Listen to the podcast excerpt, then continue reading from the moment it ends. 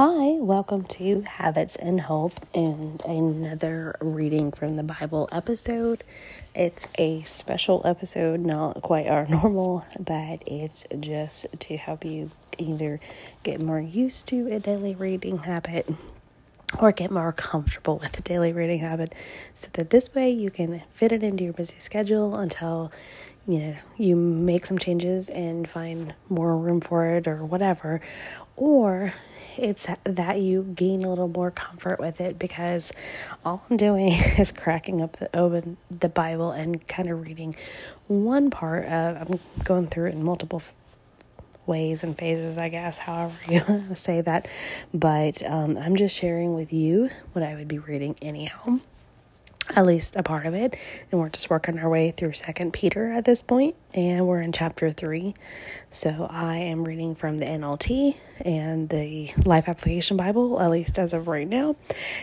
So i usually read from it and then i give you a little bit of notes and also um, whatever the holy spirit or whatever speaks to me to share to you so um, Again, we're in chapter 3 and we start in verse 1, but it's um, titled Hope for Growing Christians. And this is, I'm pretty sure, a very specific title to this translation. And, it, and the sub theme or subheading is The Day of the Lord is Coming. And it says, This is my second letter to you, dear friends. And in both of them, I have tried to stimulate your wholesome thinking and refresh your memory I want you to remember that the holy prophet said long ago, and what our Lord and Savior commanded through our apostles. Most importantly, I wanted to remind you that in these last days, scoffers will come, mocking the truth and following their own desires. They will say, What happened to the promise that Jesus is coming again? From before the times of our ancestors, everything has remained the same since the world was first created. They deliberately forget that God made the heavens and the word of his command by the word of his command. And he brought the earth from out from the water and surrounded it with water. Then he used the water to destroy the ancient world with a mighty flood. And by the same word, the present heaven and heavens and earth have been stored up for fire. They are being kept for the day of judgment, when ungodly people will be destroyed. But you must not forget this one thing, dear friends. A day is like a thousand years to the Lord, and a thousand years is like a day the Lord isn't really being slow about his promise, as some people think. No, he is being patient for your sake. He does not want anyone to be destroyed, but wants everyone to repent. But the day of the Lord will come as unexpected as an unexpected let me try that one again. But the day of the Lord will come as unexpectedly as a thief.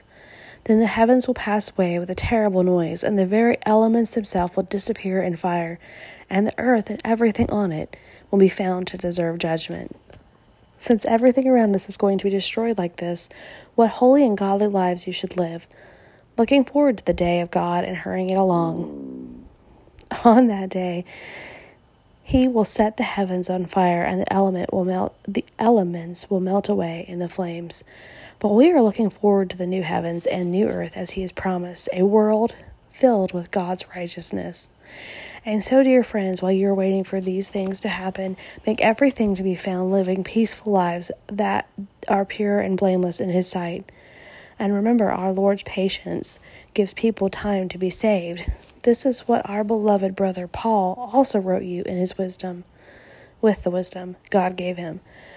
Speaking of these things in all of his letters, some of his com- comments are hard to understand, and those who are ignorant and unstable will have twisted his letters to mean something quite different, just as they do with other parts of the scripture, and this will result in their destruction. And Peter's final words I am warning you ahead of time, dear friends, be on guard, so that you will not be carried away by the errors of these wicked people and lose your own secure footing. Rather, you must grow in the grace and knowledge of our Lord and Savior Jesus Christ. All glory to him both now and forever. Amen. Okay, and that is the end of Second Peter altogether. Some of these chapters are so short, but um, just to hit on a few things. So I think it's really profound um, I think we can see it now that in these end times, and I mean, we don't know how long these end times truly will be, but I don't think we can argue the fact that they they mock the truth, follow their own desires, do what they want to do, and have just kind of given up on the concept that Jesus is coming soon, or a lot of them have. Um, but you know, I think if you think back, that many of the Israelites felt the same way about the first coming of Jesus, that there was a Savior that they were promised, and they were looking for him, and they were looking for him. And by the time he got there, they had become complacent and they weren't looking for him so much anymore. And when he did come, they missed it. And they didn't he didn't come the way they expected him to. And I think sometimes I think that's sort of the way that um, other people's other people miss it, but um, it's saying that the in the first judgment on Noah's day, it was judged by water, and the second coming it will be judged by fire. And that that same fire is also described in Revelations in um, chapter nineteen and twenty.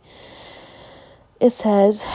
Um, that, that part was from like I'm I'm going back and forth between I need to say which one is me in the Life Application Bible, but um, that was a little mix of both. Um, it also says that God may have seemed slow to these believers as face as they faced persecution every day. I mean, these people were really facing a lot more than we can even imagine.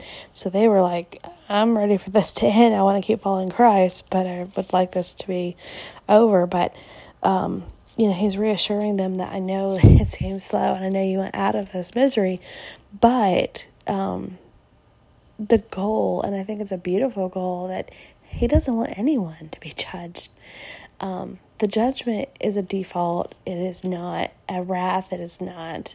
We get it wrong all the time, but um, it's a recipient of being entrenched in sin. You cannot be in the presence of an almighty holy God and, and be fully entrenched in sin. And so the default is a judgment that he is trying desperately to save you from. Um, or not just you, but everyone from. And so it's a beautiful picture of he's like, keep waiting, keep holding, holding out for you, holding out for your brother, your sister, your mother, your father. You know, he wants them all, just like you would want your siblings to join you in something and not and escape something horrible that was supposed to happen. Um, but it reminds us that it's going to come unexpectedly like a thief. It's not going to be something that we have a lot of foresight to come to see coming, and that's how we need to respond um, I think it's really interesting, and I mean, I think you could take all. Sorry, young Crapton. I think you could take it, um, you know, very literal or somewhat figurative. But the heavens will pass away with a terrible noise, and the very elements themselves will disappear in fire, and the earth and everything on it will be bound to deserve judgment. There's a whole lot there, and um, Mean, it's saying that it will be sudden and terrible for those who don't believe in Him, but for morally clean and spiritually alert, this is coming from the Life Application Bible, it won't come as a surprise. Um, realizing the earth is going to be burned up, we should put our confidence in what is lasting and eternal and not be bound to earth and its treasure or pursuits. Do you spend more of your time put it, piling up possessions or striving to develop a Christ like behavior? I'm sorry, character is what that one says. Um, it's so good. I just remember, you know, the Bible reminds us again and again and again how fleeting the things of this world are and how lasting what He has for us is, even though it's so hard to understand and picture because this is all we know. Um, but it just says, you know, make every effort to be found living peaceful lives that are pure and blameless in His sight. You know, we live like it's going to happen tomorrow. And yet, if you think about all the people that you love, that may or may not understand and know him and, and understand too and this is tough. Um, i've dealt with it myself but there are people who recognize there is a god but do not truly like surrender and i'm not judging them. I'm not saying that but i'm just saying I would rather than I would rather have a time to be sure that they're coming with me as much as possible, and so um, we've got to live like that's the case, and to help those around us to to love and understand him. And I guess that's pretty much it. I'm looking for if there's anything else like super um, important. Um,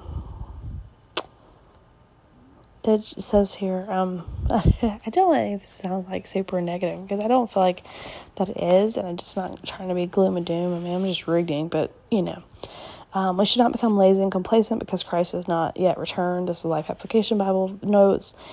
Um, instead, we should live in eager expectation for His coming. What would you like to be doing when Christ returns? That is what how you should be living each day. And um, oh, this is good too. God's purpose for people is not destruction, but recreation. God will purify the heavens and earth by fire. Then he will create them anew. We can joyously look forward to the restoration of God's good world. And there was a place, I should mention that too, um, that it said, now I have to find it again, but it was saying how the earth will then become a a more um, just and fair kind of earth. There we go. Like I guess it'll say um, a world filled with God's righteousness. Don't you get tired of living in a sinful world with the horrible things that happen to children, happen to people you know? There's stealing. There's, you know, I mean, we had a, um, a hit and run yesterday in our town. Um, you know, I mean, there's things that happen all the time that break my heart, and can't you? Can't we at least be excited about living in a world that suddenly is is lacking in that and filled with His righteousness?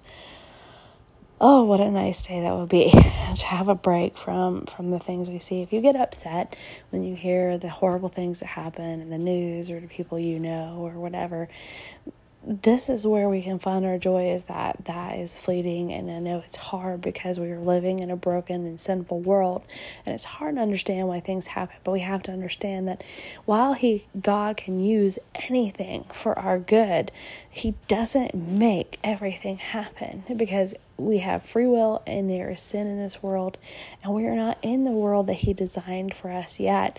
The world that he designed for us is a world without those things, without sin and the and the fallen and so forth. So that is our hope and and it's an encouragement and I know like again some people really struggle when it comes to things like end times and so forth but I hope and I pray that you can see the hope in it and how much he loves you and every person because he wants to rescue them all from the judgment that has to happen.